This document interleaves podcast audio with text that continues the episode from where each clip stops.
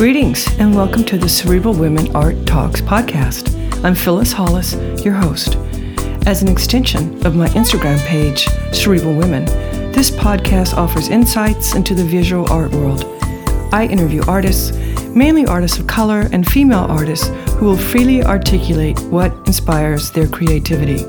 In addition, you'll hear interesting perspectives from dedicated art professionals who work with artists and the art institutions that feature them.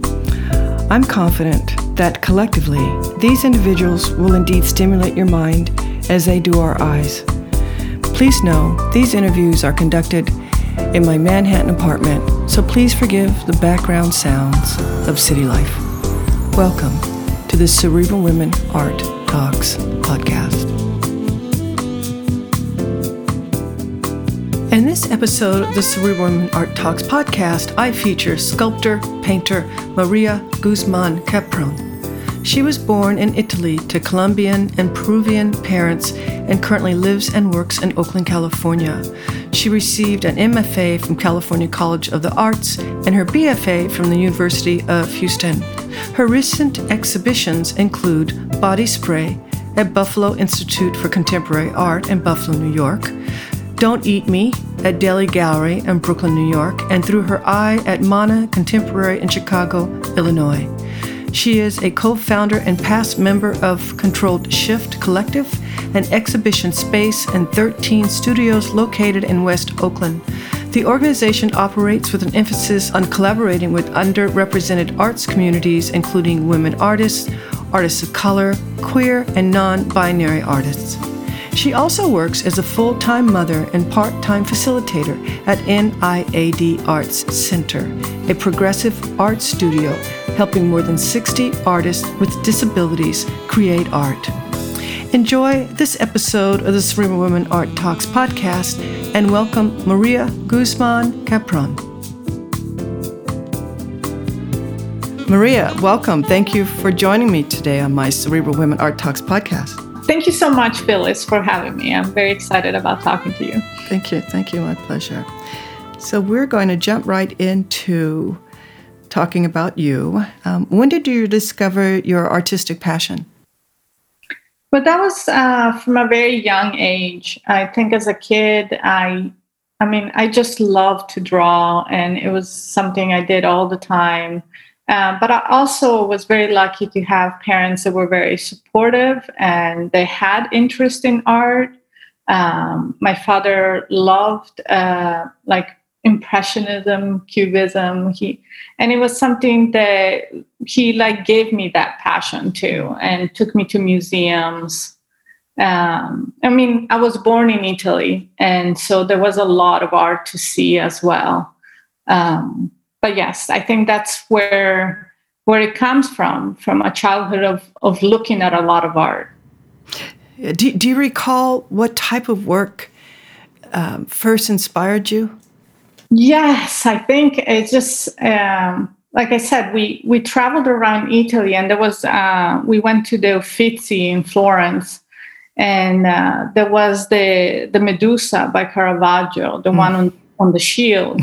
And I, I, still remember that. I remember looking at that and the, the expression in, in her face, the monstrosity that was uh, that was like characteristic of her, and being completely enchanted by it. And, and I, found I found it to be exciting that that woman was portrayed, and even though there was horror as part of it. You know, it was just that was what uh, it's it's stuck in my in my mind. And i think it's like after getting out my parents um, we were all talking with some other friends and i was like that's what i want to do. You know i don't know. How old were you? I think it was like in elementary school like uh, like probably around nine ten you know. Mm-hmm. and that experience that image sort of implanting itself in your brain. Um, are those memories in your work? I think, um, I mean, what I believe is that uh, every piece is built upon like the one that came before, right? So there, it is like my art practice is like a person. And so it couldn't be here looking the way it is if it wasn't for everything that happened before.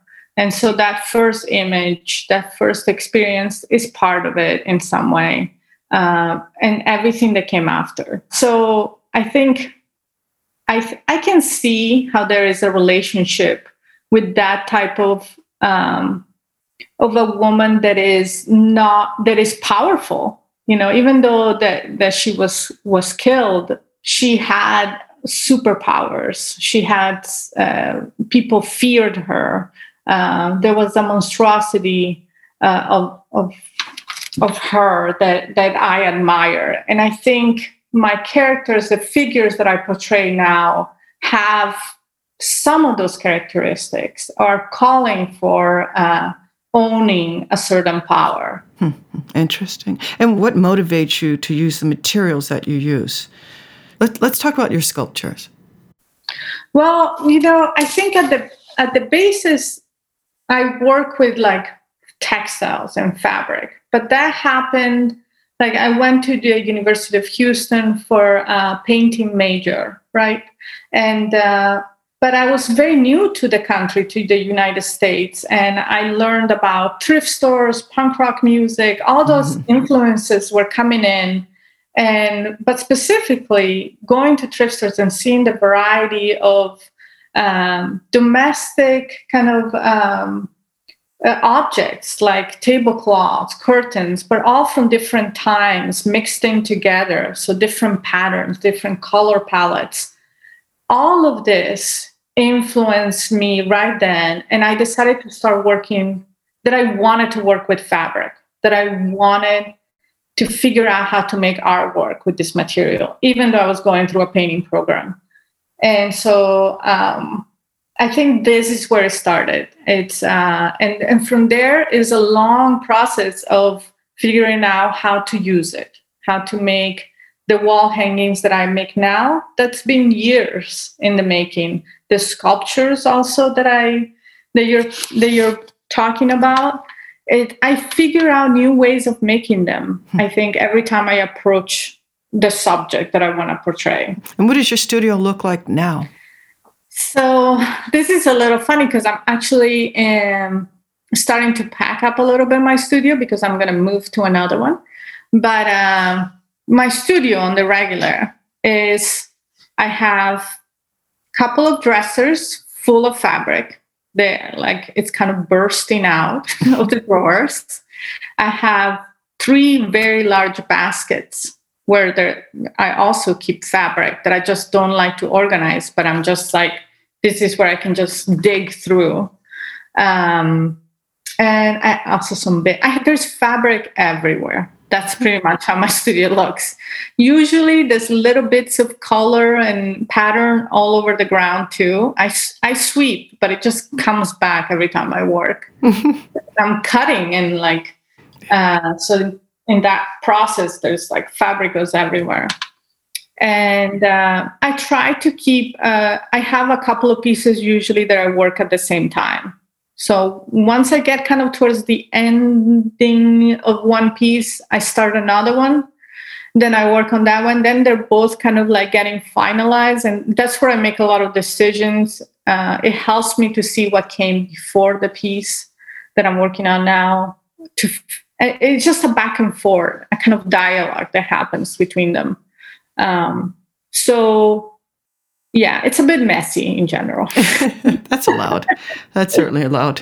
Um, so, what, what overcomes you when you decide to walk into your studio and actually work?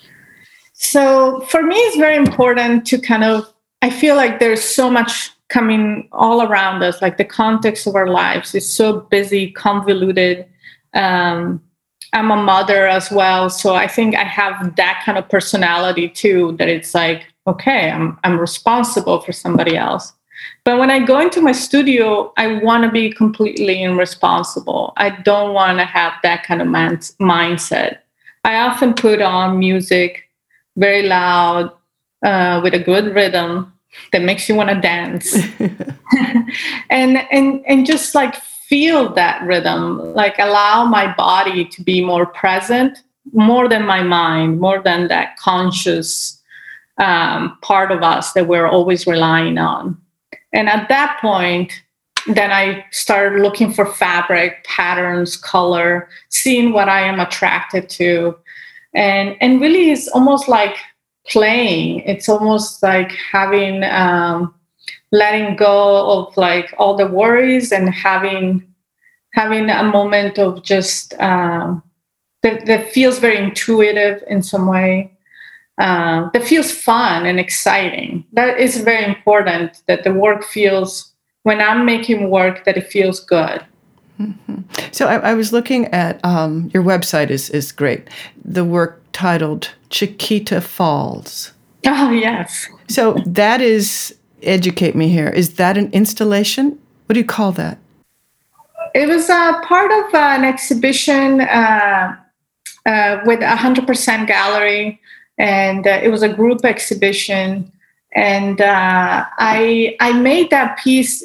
It was the chair is kind of this sculpt, sculptural element on its own. It always has been. Uh, there are so many artists that have worked uh, with the with the symbol, with the utility of the chair. Uh, it has a structure, but this is a found chair that I saw on the street. And I loved it because it reminded me of kind of like the 90s decor that my parents had growing up in their apartment, in our apartment. And um, so I liked that aspect, the aesthetic of it. And then I uh, and then I wanted to kind of embellish it even more. So I I sewn and stitched uh, this figure on it and then played with the idea like the frame has kind of like these lines coming down so there's a certain pull like that it, like a design element that gives it kind of like a, a falling um, well to me a falling flow and so then i sewed uh, the the figure is femme and uh, it has her legs open and so then there is threads coming down the middle. Um, I, I love the idea that it was in some way intimate, but it, but she's she's not coy. She's not. Um, she's uh, in power. I get the impression that a lot of the female figures are um, are playful, a, a little naughty. oh yeah, definitely naughty. Uh, there's a play with eroticism, and I feel like it's part of the materials uh, that I'm using. Fabric has such a closeness to our bodies. Uh, you know, we wear it all every day, and and in some way can be a stand-in for it, for skin, for contact, and all of that is asking for uh, for you to think about those things, to think about touch and pleasure. Wow. Huh. And and what type of pleasure do you find in creating this work? Oh, it's I don't know where I would be without it. but it really is. Um, I think a way. There's I don't know. Life is so complicated, but it's been such a constant for me. Uh, a way of um, of having space for myself you know that that allows me to see what's going on because i feel like it's hard to to understand oneself in some ways and and to be able to just push those things whatever they are emotions anxieties into materials and then seeing them hmm. reflected right in front of you It just there's it allows me to deal with everything else that it's around. Mm-hmm. How would you define your practice? Um, I would say is it's full of joy. Is uh, experimental, uh, based on in, on invention and play, and um, it, and it's and it speaks of. Uh, of a fluid identity of uh, you know because of my background as being South American kid of immigrant parents. I think it has it has been a way of of creating home. Wow, that's uh, wow, profound. And what do you enjoy most about being an artist? It's, uh, I think it's just, um, it's just fun, and I it brings me a lot of joy, and I, um, I see it. I don't know. I don't. I don't even. I think it's just. It's always been a part of me, mm. and it's such an ingrained part that it I can't see myself without it in a lot of ways. And how has COVID impacted you and, and your practice? So that was this has been a very weird year. I feel like for for all of us and and painful and uh, I think in ways that we don't even realize right now still uh, the extent of the consequences.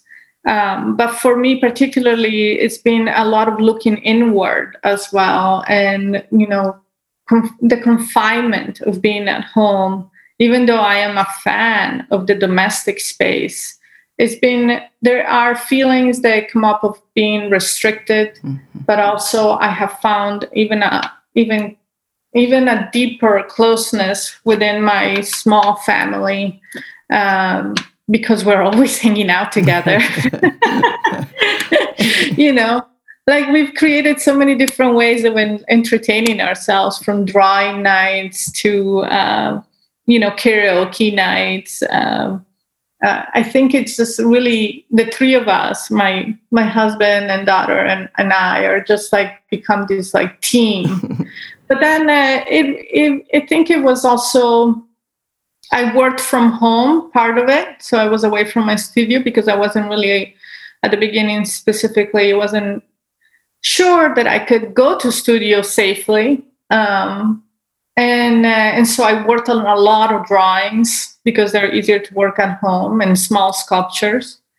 Uh, and then when I went back to studio, I felt like there was a real like explosion of like uh, wanting to make work that is large, that is bold, um, that and that brought a lot of those drawing line qualities within the textile work as well.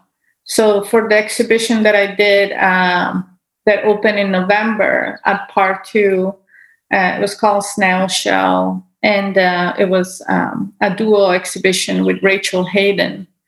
Um, it really, I think you can see that a lot in the work. That there is this the color is is intense. Um, there are pieces that are very uh, happy and and almost like they're a portrayal of dance.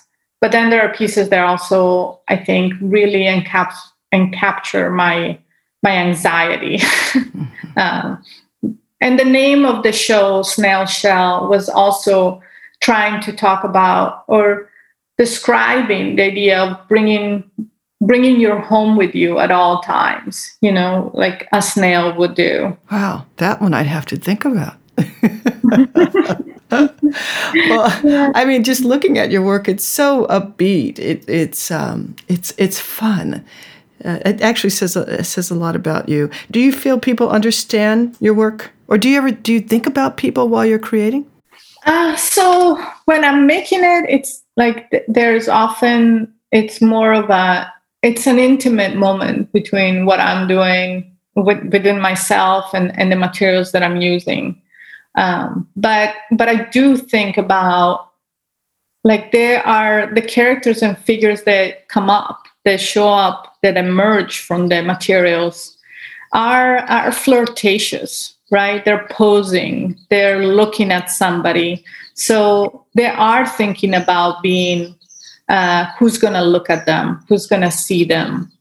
And i and so there is that participation right that that is expected. But uh, but in terms of like also who is looking at them i'm hoping that is that is uh, that they're seen as a possibility an opening a new way of being that is available right? That we can imagine ourselves um, extending in ways that we could never, uh, that maybe um, we can be many people all at once, that we embrace change, like changing constantly. Um, not just like looking at it as a, as a growing to be finally something that we need to be, but as getting rid of that expectation that we can just keep on changing at all times. Um, and so, and I'm hoping that they're like there for for other maybe uh, young brown girls out there that uh, are looking to see um, other artists like them that they're going to become like you know i don't know. That's as a as somebody that grew up um, they were trying to be an artist uh, it was it was hard many times. There was there were a lot of people that were that have said to me there is no um, room for artwork like the one that you want to make you know? Mm. um, and so i'm hoping to be like well there is room and we're making a lot of room. Exactly. You know? so comment on your works on paper. Is that watercolor? And it's it's mainly head head uh, headshots. I guess there are a couple of bodies here but what inspired you to create this body of work so I feel like, and I, and I talk about this when I um, when I talk about my work to schools or to students, that I have figured out a way to keep my art practice always exciting for me, and I do that by having different ways of making. So I have the sculptures; they are all hand stitched. The wall hangings are more based on using a sewing machine, and they're usually pretty large. And then I have uh, a practice that is on paper. And I do, I think I started doing a lot of watercolors and wash and things like that, but now I'm working more on oil pastel. And I think it gives me the ability to to have really an immediacy when making these kind of uh, drawings that I don't have when I work with fabric. Uh, everything that I do with fabric takes a long time, right? There's a labor involved. And so it's nice to have this balance that maybe when you come into studio, I'm not ready to sit down and sew for three hours. So then I go and make a 20 minute drawing. I get this feeling and emotion out. And then I'm ready. then I'm ready to sew for three hours. I love it. I love it. So, what are you excited about now? Uh, well, I, you know, I think a lot of the things that drive my art practice is learning. And I'm always curious of what I can figure out. And right now, uh, I've been doing this VR art camp that is run by Judith Navratil. And um, it's, com- I am not a digital person in any way. Everything I do is like very craft based. Uh, but this is a different kind of craft, and I'm learning so much. I'm doing it with my daughter because she's so much better at that computer stuff, even though she's 10. Uh, well, you know, there you go. very, you know, and so we're kind of collaborating on this. And it's so exciting, exciting to see her getting involved in it. Um, for me to learn something new, uh, a different kind of material. Um, and uh, yeah so i think i'm excited about that i'm excited about uh, i might be having getting access to a kiln really soon too so i want to make all these like clay and ceramic things mm. yeah mainly learning i want to learn more I tell you, it keeps life exciting. Keeps life exciting. Yes. Yeah, that whole concept of, of VR, um, I, I can't even imagine. Yeah, you can make a, a, a, a world that you get to walk in and experience, meet with other people. I'm learning the program Hubs, which I don't know. It's it's all very new to me. Mm-hmm. So I probably sound like somebody else that is more experienced would be like, oh yeah. right, right. Oh, that's nothing. That's nothing. Right. Yeah, exactly. this has been a, a, delightful conversation. It's it's uh, speaking to you is gives me the same feeling as I get when I look at your art.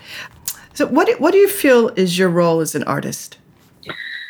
Well, my I think is to um, to like I was saying, I think bring uh, a possibility to uh, to viewers, to people that are looking at the artwork, to show them that there is a different way of being, of making, um, and um, yeah, and the, opening a new door to a different world. That's I hope that's what I can do. Yeah, no, you definitely. Um, it's it's unique. It's it, it's interesting to look at. So let's uh, before we finalize this chat, um, you have an opening. Oh yes, um, coming uh, right up in June June 26. It's going to be at Chandran Gallery.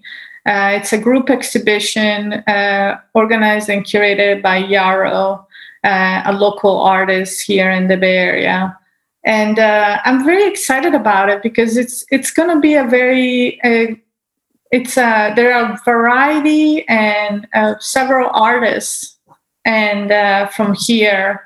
And I feel like I I need that in some way that sense of like community of being together um, of seeing I mean I'm hoping we get to we get to see it in person too right? Yeah. Um, because uh, of of being isolated for a while. So I'm I'm excited of feeling like my work will be with many other artists. That's great. I'm excited for you. Thank you so much, Maria. I, I really appreciate your time today. Thank you, Phyllis. Thank you for for all the great questions and for your interest. Thank you. Thank you.